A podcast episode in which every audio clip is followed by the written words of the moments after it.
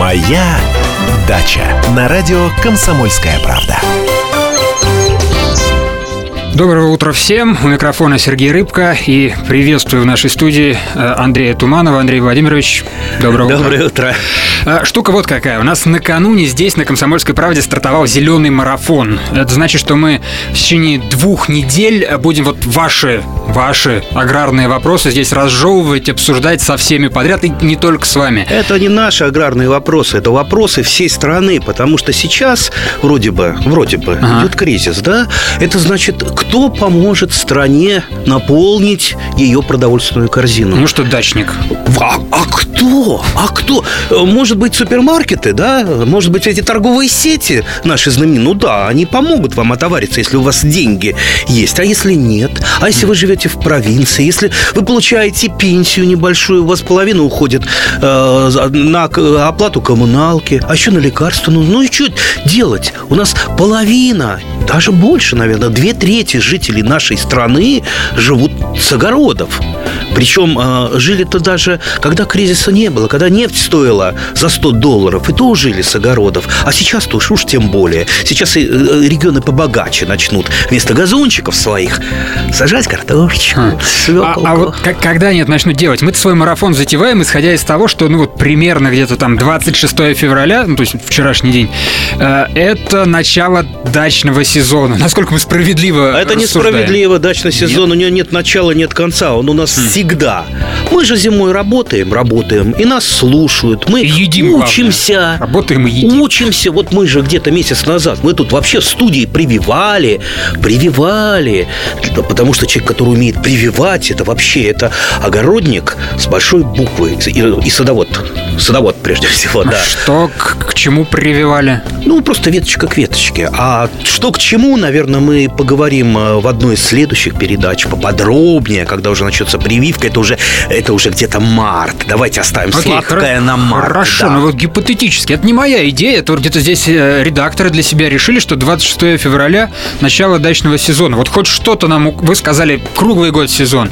Но... Может, начало есть... активного дачного сезона. Активного. Во, во, во. А активно это когда человек поехал на участок или когда человек уже что-то там возделал, подготовил. А покупать семена — это разве не работа а. садовода?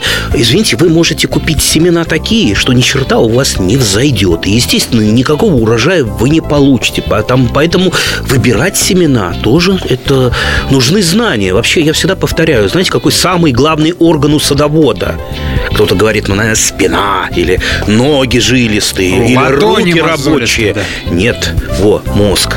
Самое-самое главное. Потому что если человек знает, если человек умеет, если у него мозг наполнен, если в мозгу не свистит ветер, а он знает, что посадить, как посадить, он ориентируется не по картинкам, которые нарисованы на пакетиках. Ой, какой помидорчик замечательный, кругленький, красивенький, я такой же хочу. А то, что этот помидорчик, например, индетерминантного типа, то есть высокорослый, позднеспелый, который вступает в плодоношение где-то в сентябре, это человек не прочитал. А Ему... может, человеку такого и надобно помидорчика? А может быть, а может быть и надо, если он опытный, если он стремится к урожаю, если он уже детерминантный и полудетерминантный купил, чтобы у него было полное разнообразие. Здесь можно и индетерминантным побаловаться. Не пугайтесь, пожалуйста, этих слов. Не, не, да, слова, давайте да, давайте разъяснять тогда, что они значат и э, кому какой может пригодиться. Так, объясняю просто, mm-hmm. максимально просто. Меня даже э, настоящие ученые-агрономы, а я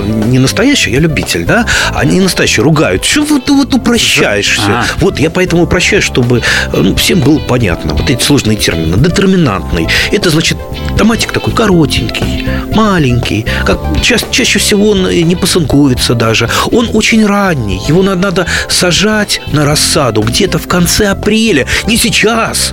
Не сейчас, а в конце апреля. Потому что он, у него короткий вегетационный период. Он выбросил несколько кистей.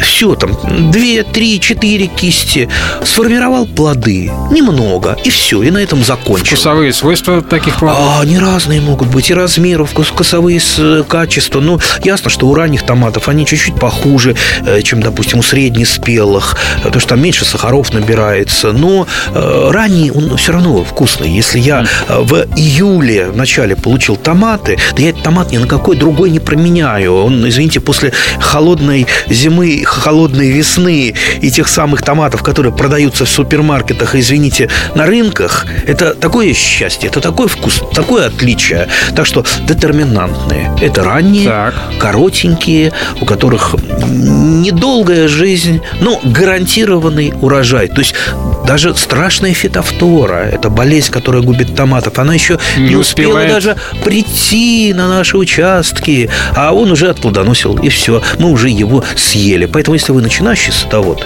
значит, у вас должно быть больше всего детерминантных, да, или супердетерминантных. Супердетерминантные, это понятно, это детерминантные, но только супер. И да. именно вот этот термин, он на пакетике с семенами и указан. Да, да. Детерминантный. Да. Чаще всего. Ну, вы, вы, вы знаете, что закон о семеноводстве мало кто соблюдает, семенные фирмы не все указывают на пакетиков, но в принципе ага. это вот описание сорта, оно должно быть. А детерминантность – это одна из таких, один из важнейших факторов, который нам нужен для выращивания, для гарантированного урожая.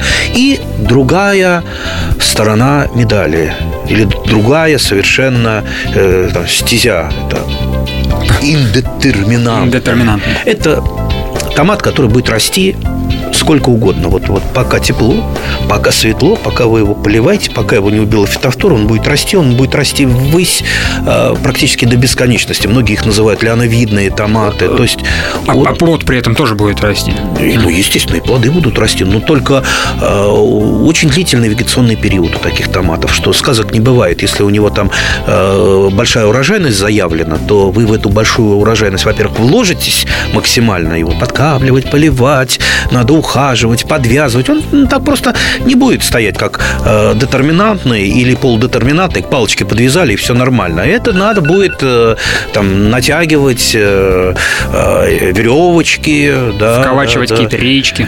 Э, ну, кому как. Mm.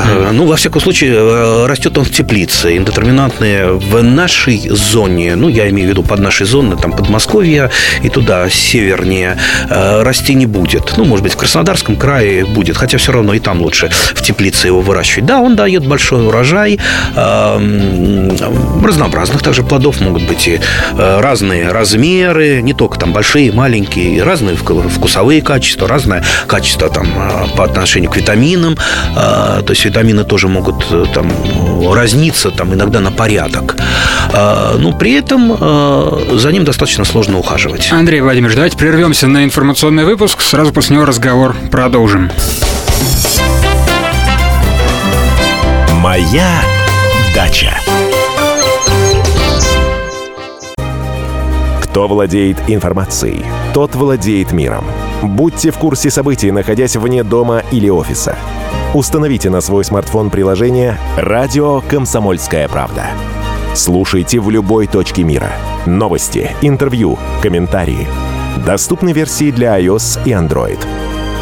Радио «Комсомольская правда». В вашем мобильном. Моя дача. На радио «Комсомольская правда». Мы продолжаем разговор с Андреем Тумановым. Андрей Владимирович, я вот рискую сейчас ваших постоянных слушателей собственным невежеством сокрушить, а вас тем более. Когда вы рассуждаете о том, насколько м- высока урожайность того или иного сорта, вот мы о томатах говорили, того или иного сорта томатов, урожайность измеряется в количестве плодов, приносимых там вот одним э, побегом, или это масса вот всех собранных плодов э, с... Ну, вот в конкретной посадке. Как измеряется урожайность? У нас, у любителей, все-таки она измеряется не с га mm. и даже, наверное, не с сотки. Потому что, ну, представьте, вы посадите сотку кабачков, да? Да ну, вы, мне трудно представить. Да вы повеситесь но... от этих кабачков. Их Я... будет девать некуда. Ну, конечно. Это здесь перепроизводство будет такое, что вы ну, просто замучитесь. Я сколько у меня... Скотину в этом... соседскую угостить. В этом году, в, в прошлом году, да, сколько сидел у меня? Пять кабачков. Пять кабачков. Спасу от них не было. Пять растений. Я ну, практически каждую неделю вывозил с дачи полбагажника кабачков. И куда употребляли? Среди несчастных растений. В икру мололи. Кабачки. Кабачки – это моя любовь, это, это мое сердце отдано ну, картошке, конечно, помидорам, ну и кабачкам тоже. Кабачки, наверное, на третьем месте, потому что кабачок – замечательное растение. Вот он растет практически сам. Даже если вы его не подкармливаете, даже если, ну, тем более не пропалываете. Какой там пропалывать? Он сам любую траву э, за, затенит. И задавит. И при этом будет маленький урожай, небольшой урожай, ну там десяток другой кабачков. А если вы возьмете его и подкармливаете, правильно ухаживать, поливать его периодически, да еще теплой водой из бочечки, это ж о, вот такие вот, знаете, листочек отодвигаешь, а там такие поросята лежат, беленькие а такие. Вот полный багажник таких поросят куда да. употребить? Вы говорите, каждый, каждый, каждые выходные вывозили. Ну вот вам хорошо, у вас вес соответ... соответствует. Вообще да, идеально. Да, соответствует, да. Ну, мы люди э, чаще всего... Корпулентные. Э, ведущие неправильный образ жизни. Есть проблемы небольшие с весом. Небольшие, небольшие, замечу. Э, поэтому, ну, естественно, лучше... Какая вот нам еда? Диетическое. Диетическое. Но... Что может быть самое-самое диетическое с нашего огорода? От чего у вас никогда не заболит живот? Ну, вот если вы чего никогда кабачок... не переесть? От чего не разжиреешь? Это с того самого кабачочка. Да все рецепты кабачковые, они ж такие вот. Нажористые. Если его жарить в чем, так его жарить, он маслом весь пропитывается, весь его впитывает. Но кто же заставляет масло? Если его в икру жарить? Молоть, там всякие кислые вещи образуются. Тоже от них потом изжога и ну, прочее. Зачем же? Ну, ну, ну, ну, я, например, диетический кабачок. Я и без масла их жарю. Их просто на сковородочку кладешь. Хотя да, просто на гриль кинешь без... Наливаешь, да, на гриле можно. Просто на пару. Как угодно. Потом я делаю, знаете, вот такую вот смесь из разных овощей. Вот что есть в огороде, то есть я там морковки набрал, чуть-чуть картошечки набрал, огурцов, кабачков, помидоров, все, что есть. Нарезал в такую кастрюлю и поставил ее тушить. Там посолил немножечко, оно все, собственно, ну, чтобы хоть духа какого-нибудь мясного туда, ну хоть да что-нибудь. Зачем мясного? Мясное это надо в магазин идти. Все-таки на даче поросеночка нету, коровки нету. Вот, так что приходится из того, что есть. Потому что летом на даче, особенно вот под осень, работы много, бегать в магазин некогда. Вот наделаешь себе такого, даже не знаю, как его назвать. Хрючево, есть со- такое слово, со- но обидное. Соте. Соте. Да, его очень вкусно, очень полезно. А самое главное, диетически. Я как вот на даче поем пару дней такого, да еще подработку под хорошую, на свежем воздухе. Все, у меня, как у балерины сразу, талия начинает образовываться. Я потом целую неделю не хожу, а летаю. Так что вот, вот вам фактор. Кроме того, вот смотрите, в кабачках же много клетчатки, да? А чего современному человеку, воспитанному на макаронах, на мясе, на всяких там копченостях, вкусностях, ему как раз клетчатки жутко не хватает, чтобы у него нормально желудок работал, ну и, и прочие mm-hmm. внутренние органы, да, кроме сердца, да? Поэтому ешьте побольше кабачка. Практически бесплатный, сам растет, полезный. А из кабачка еще, так как он, у него вот не ярко выраженный вкус, из него можно все что угодно. Вот икру делаете кабачковую, чесночка добавили уже, чесночный яркий, и сожгло все изнутри, изжога началась. У меня чеснока не бывает изжога. У меня от, от городской пищи, от столовской бывает изжога, а от дачной, от чеснока не бывает. Так что не будем грешить на чеснок. А еще из него варенье прекрасное получается. Что ж, варенье-то диетического. Ну, да. Гораздо ну, меньше. Ну, да. Послушайте, ну, сладкого все равно надо для мозга. Мозг требует сладкое. Вот mm-hmm. у меня требует иногда. Возьмешь иногда банку сгущенки на дачу, э, съешь. И да, всю банку сразу. И сразу мозг хорошо заработает. А, ну, а варенье, э, ну, мы не будем описывать, как варить варенье из кабачка. Оно очень просто варится. Можете посмотреть. Как в, всего в остального. Сахар, вода и варим, ну, варим, ну, варим. Не, не, ну, кубиками нарезается. в сахарном сиропчике эти где-то пять-семь минут отвариваются кубики для того, чтобы они пропитались сиропом, но при этом не развалились. И после чего туда вводится мелко нарезанный лимончик. Можно хинамелисом или альвы японской заменить лимон. Если лимона нет, немножко другой будет вкус. Но я люблю с лимоном. Получается желтое, соломистое такое варенье, красивое, вкусное, ароматное. А закатывать имеет смысл? Если, если мало сахара вы положили, а я, как правило, кладу мало сахара, сахар белая смерть, да, хочется поменьше его съесть. Поэтому, естественно, горячее варенье, чтобы оно хранилось. Вот пока оно вот еще не остыло, пока оно вот, вот кипит, кипит, mm-hmm. и сразу же его в банке стерилизованной заливаешь и закатываешь. Все, будет хранить, храниться, стоять. А солить кабачок? Там два-три года. Можно солить кабачок. Я иногда с огурцами его в огуречную в банку таре. кладу, да.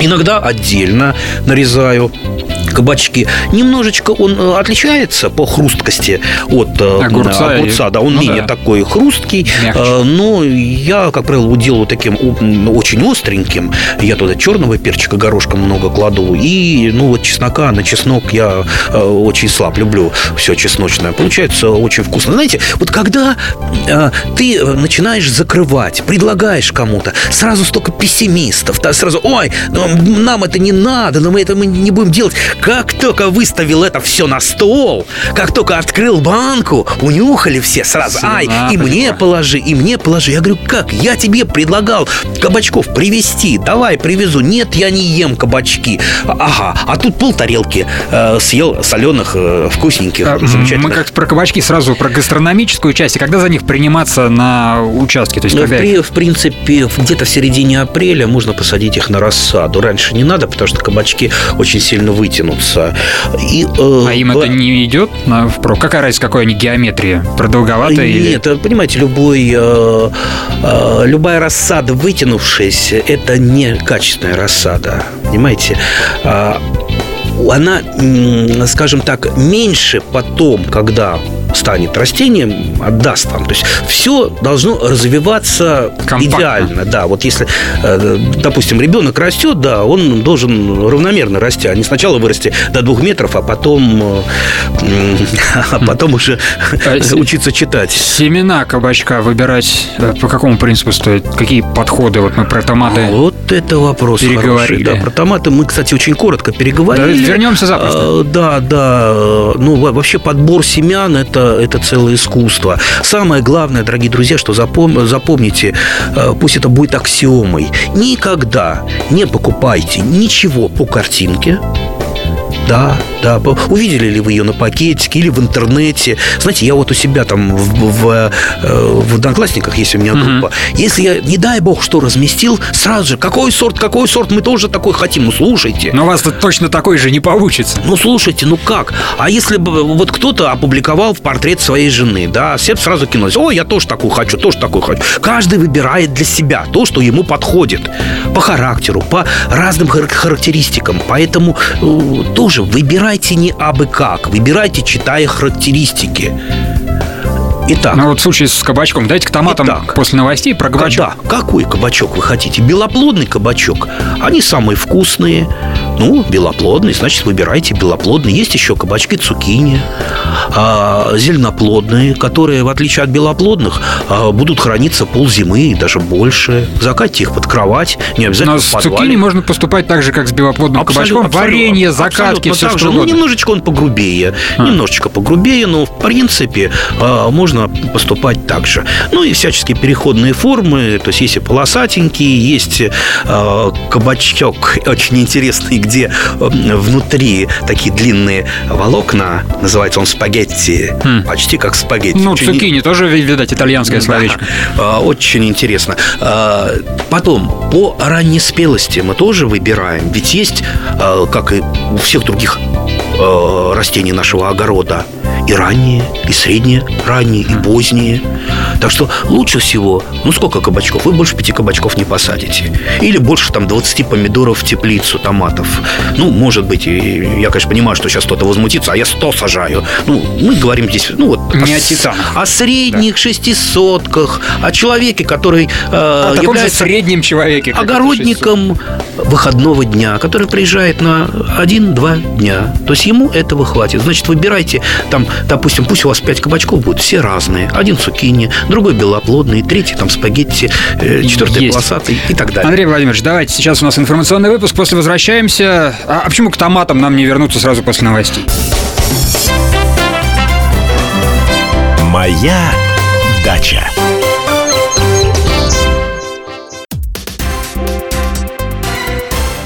Все проблемы ему по колено. И по пояс любые критики. По плечу разговоры с теми, кто по локоть увяз в политике. Политика в России – это не только скучные речи и предсказуемые выборы. Политика в России – это еще и яркое шоу. Это и схватка не только идеологии платформ, но и характеров и личностей. И потому программа о политике должна быть бескомпромиссной и жесткой, потому что веду ее я, Александр Гришин, политический обозреватель «Комсомольской правды». Политическое шоу «Руки по локоть» с Александром Гришиным. Слушайте каждый вторник в шестнадцать ноль пять по московскому времени. «Моя дача» на радио «Комсомольская правда». Возвращаемся и продолжаем разговор с Андреем Тумановым. Андрей Владимирович, мы, как вы сказали, про томаты совсем мало было сказано, э, про семена, про то, как подбирать семена э, для вот этой ближайшей грядущей посадки сказали. А что же мы не досказали? Вы прям так вздохнули. Ах, мало сказано про томаты. Что сверх вот этого? Ну вот, кроме семян, что мы еще сейчас поминаем в связи с томатами? Если мы будем рассказывать все про томаты... Нет, нет, вы, вы просто да. с, с, таким, с такой печалью сказали, что их мало сказано. Вот, видимо, есть что-то наболевшее томата... Наболевшее. Не, не сказанное. Да, наболевшее. Я вообще а, того времени, когда первые томаты появляются свои, жду вот просто как с таким нетерпением, как какой-то дней томатной сказки. Потому что вот я ужасно люблю томаты. И вот не те, которые в магазине, а именно свои. Вот кто выращивал томат, он прекрасно понимает. Он прекрасно понимает меня и знает. А это только вот к томатам так нежно или к... Ну, вообще, вообще-то ко всему родному продукту. Вообще-то ко всему то, что мы выращиваем на даче, оно очень сильно отличается от того, что продается в магазине и на рынке. Все сорта, продающиеся в магазине и на рынке, они представляют из себя что? Это сорта, специально выведенные для продажи на рынке. А для того, чтобы продавалось на рынке, что нужно? Красивый Экстерьер. внешний вид, да. да. Красивый внешний вид. А не бывает такого, чтобы э, сразу все счастье там в одном сорте. И красивый внешний вид, и, вкус, и, вид, и, и количество витамин. витаминов, и да, и прочее, прочее, и там, и чтобы хранился хорошо. А для рыночных и магазинных томатов самое главное, чтобы хранился хорошо, не бился пере, перевозки, да, и красиво выглядел. Вон э, садовую земляничку, да, можно даже зимой попробовать купить в супермаркете. Я пару раз попробовал, да, и то не покупал я, меня просто угостили. Я, я оплевался, извините, вот за выражение. Она, она аж хрустит, как яблоко. А ей не положено? Ну, послушайте, ну, хорошая, хорошая садовая земляничка должна таять во рту, быть ароматной, вкусной. От нее должны потом пах, пахнуть пальцы земляничкой. А не выглядеть, как, извините, кочерышка капустная и по вкусу, и по виду. Нет. Поэтому лучше своих овощей и фруктов нет ничего. Поэтому вот я не от того выращиваю, допустим, и не от того выращивают большинство садоводов, огородников из-за того, что они, допустим, этого не могут купить. Большинство, конечно, не может купить. Да, у нас огромная армия пенсионеров, которым просто не по карману такие покупки. Но другие, которые могут купить, они выращивают именно потому, что они любят себя и любят свои семьи. Любят своих детей, внуков. Лю... Хотят, чтобы они ели качественное, вкусное, среди полезное. Нежных людей, которые вот так и о себе, и о близких, и об участке о своем заботятся, есть все равно и те, кто предприимчив и достаточно предприимчив, чтобы с этого своего участка тоже пытаться на продажу куда-то что-то пристроить. Пусть и не вполне, может, каким-то легальным образом. Вон сколько каких-нибудь бабуль э, на обочинах где-нибудь стоит и чем-нибудь приторговывает. Э, вот ну что ж, это, в такую это, кстати, продукцию резерв. Вы верите? Вот готовы рисковать и угощаться у такой вот бабули яблочком ее или еще чем-то? Если тут э, говорить абсолютно честно, я небольшой сторонник бабулькиной экономии, mm. экономики, э, потому что, ну, не все э, выращивается правильно и так людьми, не являющимися профессионалами. То есть без всякого вот как-то наезда и подвоха. Знаете, э, вот я за то, чтобы э, выращиванием для продажи у нас занимались хотя бы полупрофессионалы, так как это делается, например, в Бельгии. Я... А вот давайте опишем полупрофессионала от колхозника, а, профессионала, чем отличие? Скажем так, вот в Бельгии я ага. изучал очень а, подробно работу бельгийских сельхозкооперативов. Допустим, я, у меня есть там шесть соток, а у вас есть десять гектаров.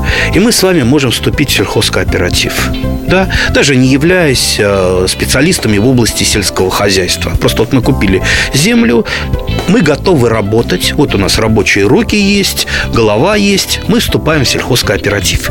Далее, все, что и как выращивать, нам диктует сельхозкооператив, но не мы сами. То есть мы торгуем не излишками урожая, то, что у нас а там осталось. А мы с чем осталось. Туда вступаем? С руками? С, с руками, головой и землей. Ага. Мы туда вступили. Приезжает специалист из сельхозкооператива и говорит: так, ага, у вас такая-то земля, сделает анализ, ага, лучше на вашей земле лук выращивать. Тем более, скорее всего, в следующем году вот такой вот сорт лука будет пользоваться будет популярностью, будет спрос. А вам лучше выращивать, ну, допустим, вишни.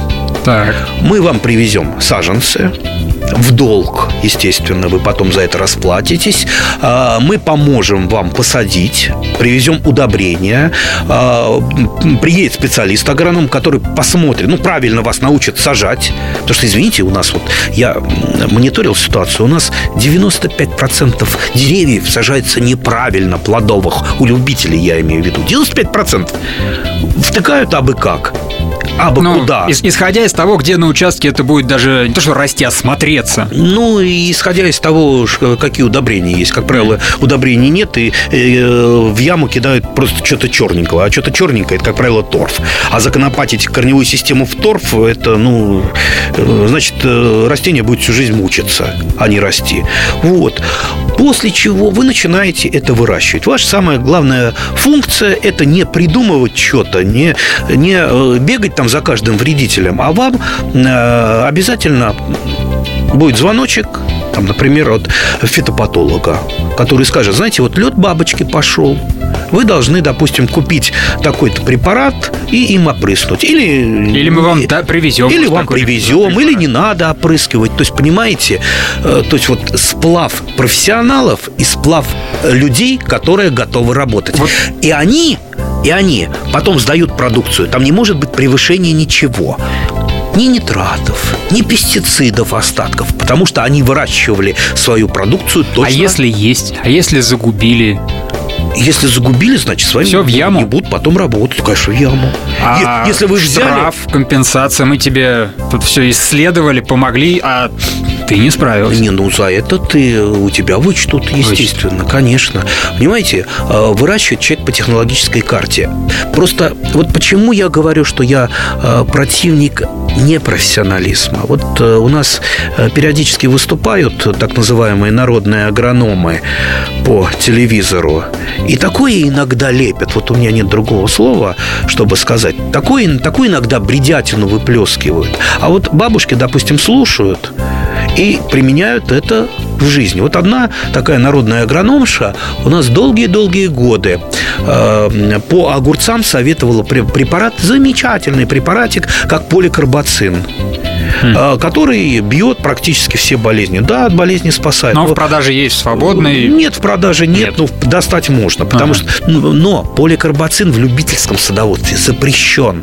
То есть он наносит э, при неправильном, непрофессиональном применении может нанести гигантский вред. То есть э, он провоцирует рак, провоцирует множество других болезней, накапливается в огурцах. Ну, то есть любители его применять не имеют права. Он запрещен для любителей. И вот представьте, такая вот бабушка наслушалась, такого вот народного агронома, ливанула поликарбацина, да потом еще, еще чем-то протравила. Потом еще сама угостилась. Понимая, понимая, что она это есть не будет, mm. зато урожай будет во какой. Вы же анализ не сделаете этого. Да еще можно полведра сыпануть карбамида на грядочку мочевины. Ах, Андрей Владимирович, а вы говорите, запрещена эта дрянь. А спрос с того, кто эту дрянь пользует, какой? Вот запрещена на каком уровне? Где-то там прописано в каком-то административном кодексе? Конечно, конечно. Есть список разрешенных препаратов. Пожалуйста, Минсельхоз его каждый год выпускает. Соответственно, то, что в этом списке... Не, а бабулю туда в случае, если попалят на этом деле, накажут как-то? Пока еще не было прецедентов ни разу. Даже я в свое время помню, я с нашим главным санитарным врачом господином Онищенко, когда он еще был главным санитарным врачом, при санитарном, да, халате, бодался. Значит, я пытался изъять из продажи книги, которые рекламировали, не только рекламировали, но вот в книгах, в современные книги, и там стояли препараты, запрещенные двадцать-тридцать лет назад. Кстати, их достать можно. И достать можно. Они некоторые применяются в промышленном садоводстве. Они применяются, допустим, в отдельных таких сегментах садоводства и овощеводства, например, для протравливания семян, но не как для опрыскивания ну, уже да. готовой продукции. Андрей Владимирович, вынуждены сейчас прерваться. Если позволите, сразу после новостей вернемся к этому вашему спору с бывшим главным санитарным врачом Онищенко. Моя дача. Специальный проект «Радио «Комсомольская правда». Что будет? Сегодня мы говорим о том, что будет завтра. Ведущие эксперты и политики делают свои прогнозы. В эфире Владимир Сунгоркин и Александр Яковлев. Программу «Что будет?» слушайте каждую среду в девятнадцать ноль пять по московскому времени. «Моя дача» на радио «Комсомольская правда».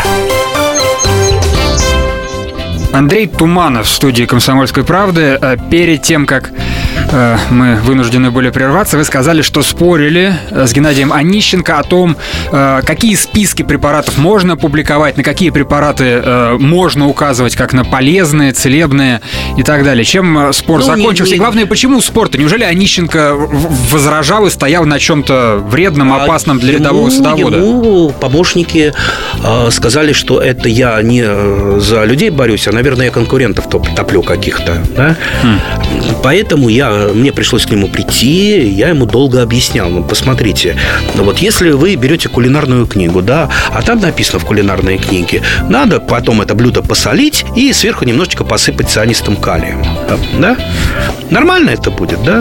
Ну, ну кто-то... черт его знает, может, каких-нибудь азиатских ребят ну, действительно так может, принято. Может быть, посмеется над этим. Ну, обязательно найдется несколько человек, которые... где-нибудь надыбают этот цианистый калий, посыпят, съедят и отравятся, да, и отравят mm-hmm. еще других.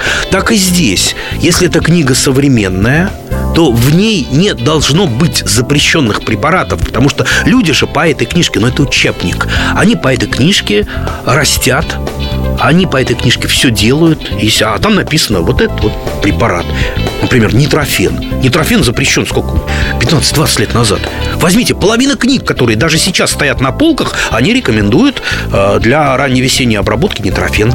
Слушайте, а вы когда э, поминаете помощников, которые Онищенко все это э, присоветовали или про вас всякого наговорили, это выходит кто? Это люди, которые как-то повязаны с теми, кто продает вряд подобные ли, препараты? Ну, а зачем бы им вредительством таким заниматься? Знаете, э, став потом, э, поварившись в чиновниках, Ага. На, на этой кухне я понял, что самое главное для любого чиновника — это сбросить конфликт, ситуацию куда-нибудь вниз, в сторону, но с себя. То есть не заниматься ей. Вот что самое главное. То есть поэтому сидят там десятки, сотни депутатов, отписывают туда-туда. Да что депутаты? Сколько у нас на президентский вот этот вот большой-большой телефонный, телефонно-письменный сбор? Там, по-моему, три ну, миллиона линия. Вопросов. Да, да, да. Прямая линия. Три миллиона вопросов. Сколько президент ответил? Там сорок шесть, по-моему, ну, последний раз. раз от раза рекорд к рекорду. Ну, пятьдесят. Но... Ну, остальные три миллиона куда? Mm-hmm. Они были сброшены вниз. сброшены вниз. Естественно, ничего по ним не произошло. Сброшено сначала в министерство, из министерства куда-нибудь в губернию, из губернии тому, на кого... Ну, короче, ра- рассеяно все было. Вот, вот, поэтому, дорогие друзья, надо помнить, что, ну, если мы сами себя не научимся защищать, вряд ли кто-то будет нас защищать. Поэтому будьте осторожны ко всему. Будьте осторожны к препаратам, проверяйте. Вы на сайте Минсельхоза сможете найти этот список разрешенных препаратов. Можете этот препарат или э, нельзя. Там список Самое... разрешенных или список запрещенных? Разрешенных. Разрешенных. Все, что в него не входит, это значит запрещенные А-а. препараты. Все. Э, категорически. Э, и, естественно, пусть у вас будет какая-то социальная позиция.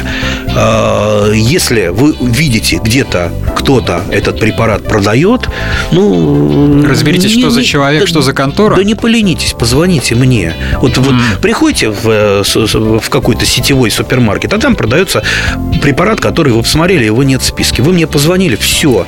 Я на следующий день наброшусь на этот на, на эту сеть. А, слушайте, Андрей Владимирович, ну, по идее, вот в таких конторах-то, ну, кто-то же их должен на подступах к прилавку тоже ага, мониторить. Ага, тут э, не буду называть торговую сеть на букву А. Э, э, э, как-то я у них э, обнаружил, вернее, не я, а мне сначала написали удобрения. Mm. Удобрения лежали. Э, и в пакетах с удобрениями лежало нечто, удобрениями не являющееся. То есть это был некий такой субстрат, который э, абсолютно по химическому составу. А вы куда-то на экспертизу ну, конечно, конечно. Ну, во-первых, сразу я же, я же могу отличить любое удобрение. Любое удобрение, оно там по гранулам, либо по там, внешнему виду. Ну, там много разных факторов. Любое удобрение, ну, даже там не очень опытный огородник куда отличит. А тут вообще неизвестно что, с неизвестно каким запахом, неизвестно удобрение или что даст, неизвестно. Это оказались какие-то отходы от химического производства. Как, как сказала экспертиза, они, конечно, не ядовиты, но и это не является удобрением. Вот вы, это... вы выявили эту штуку, предъявили самому конечно, магазину? Конечно, И конечно. Что, они засуетились? Сразу же все поснимали, сразу же все свалили на производителя, что производитель это виноват, что, значит, дальше пошло-поехало к производителю. Производитель оказался из Сибири. Приехали представители производителя, чуть не плакали, сказали, что случайно эта партия прорвалась на рынок, они больше никогда этого не, будет, не будут делать. В общем, ну, конечно, я кое-куда на них все-таки отправил. Их оштрафовали. Угу. И вот сейчас эти люди, я за ними слежу, я так и сказал, я буду за вами следить, присматривать. Сейчас они уже удобрения нормальные. Удобрения фальсифицируют. Да. Ну, семена-то, семена-то тоже наверняка. Все, все абсолютно. Все. Ой, ну, я... как быть? Вот вы говорите читать, но написать-то вообще не трудно. Ну, написать что-то дельное. А как тестировать, Ой. выявлять? Всякий раз вам звонить? К сожалению, практически невозможно. К сожалению, вот я призываю отечественных производителей. Отечественные производители. Вот вы, например, производите химические препараты, да, инсектициды, фунгициды и так далее. Вы, наверное, знаете прекрасно, что процентов сорок на нашем рынке химических препаратов, таких для защиты растений, являются фальсификантами. Разными фальсификантами. Либо это, ну, как вот по типу дженериков, э, неизвестно где сделанных. Да, что там неизвестно где? Я даже могу сказать, где. Есть такая э, страна Китай. Я почему-то думал, вы скажете Индия. Хорошо. Есть такой город Шэньчжэнь. И там есть громаднейшая фабрика снов, хотел я сказать, фабрика химических препаратов. Вот сейчас вот даже не сходя, я раскручивал эту ситуацию, я расследовал ее. Вот сейчас вот даже с телефона из редакции «Комсомольской правды» я могу позвонить туда или из интернета выйти, угу. назвать им любую формулу любого препарата. И они воспроизведут. Допустим, препарата фирмы Байер, Монсанто, любая, любая фирма. Самый современный препарат. Я им это скидываю, либо образец я им скидываю по почте. Уважаемые китайские товарищи, ну-ка сделайте ко мне партию. Я готов за нее заплатить там миллион долларов. Все. Не то, что они ее сделают без проблем, очень быстро. ну, я надеюсь, качественно, так они еще пришлют ее сюда. То есть мне не надо будет границу-то переходить этими самыми коз- козлиными тропами. Так, это... а если правда хорошо сделают, ну, какой вред от этого рядовому? А, дело в том, что а, это дорого, если воспроизводить формулу. Ну и, прода- и, и продавать здесь тоже, конечно, дороже, чем... Конечно, конечно. И те, те, тем более все-таки вы должны же продавать еще в упаковках. Кстати, они упаковку тоже делают. Там той же известной фирмы на букву «Б», угу. ну просто в одном контейнере едет э, то самое легальное, ве- а другом... веще- ве- не, вещество, а в другом пустые бутылочки, коробочки. Э, и потом вы их просто там, э, они, вернее, фасуют и продают. Но э, производить именно вот такую формулу — это дорого. Можно просто максимально упростить. Сказать, вот давайте чуть-чуть там действующие вещества кинем, а остальное пусть это будет мел. Ага, все нормально. Получается практически то же самое в фирменных упаковках, но внутри черт знает что и немножко действующего вещества, как но говорится. Х- хотя бы крошечную надежду дайте, то есть выявить э, э, фальсификат или наоборот натуральный, правильный товар. Как? Вот смотреть какие-то маркеры, какие-то а. там э, наклейки, печати. Если, если вы любитель, вас все равно обманут, потому что э, если... Допустим, те же самые китайцы обнаружат, что они делают что-то не так, почему можно определить? Они сделают это лучше. Там двойные наклейки, двойные mm-hmm. маркеры, еще орлов каких-нибудь, медалей а наставят. А если в сетевом магазине напрямую производители под себя заказывают? Они же наверняка не только большими партиями шлют. Наверняка можно одному конкретному покупателю заказать там порцию чего-то. Индивидуально в конкретном магазине от конкретного там европейского производителя. Mm-hmm. Не это, пробовали? Ну, ну, это дорого выйдет, наверное. Нет, вообще я считаю, что решение этой проблемы, чтобы все-таки наши отечественные производители, которые работают в легальном поле, объединились против фальсификаторов и просто, что называется, их пасли, их, у них, так сказать, чтобы земля под ногами горела. У нас, кстати, проблем с фальсификантами очень много. Знаете что, у нас вот эти партии фальсификаторов, если обнаружат препаратов, они должны изыматься из продажи. И что дальше? Уничтожаться должны быть. Уничтожаться. Но чтобы уничтожить партию химического препарата, особенно ядовитого, нужны и прочие химические препараты, ну, технологии. Ну, нужен завод, нужна технология. Да. Естественно, завода нет, технологии нет. Вывести на свалку можно. Но если вывезут на свалку ядовитый препарат, что будет? Заражение. От, отравится в окружающих. Поэтому, поэтому подумают, подумают, подумают, подумают. Да и, и те, и другие. Рынок. И обратно, да, в торговую сеть под другим там именем, к сожалению. Андрей Владимирович, спасибо за науку, спасибо за разговор. Прощаемся с вами на этом. Следующая ваша встреча с Андреем Тумановым в следующую субботу. Ждем вас здесь, на «Комсомольской правде», в этой студии. Спасибо. Спасибо. До свидания. Моя дача.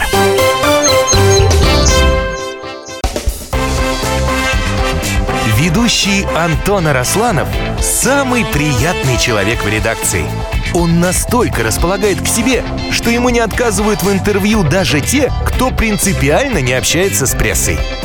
Друзья, я приглашаю вас поучаствовать в обсуждении самых разнообразных культурных тем. Мне будет очень приятно, а вам очень интересно. Ай да Арасланов! Ай да сущий интеллигент! Слушайте программу «Культурные люди» по понедельникам, средам и пятницам с девяти вечера. В общем, не пропустите, а то некультурно как-то.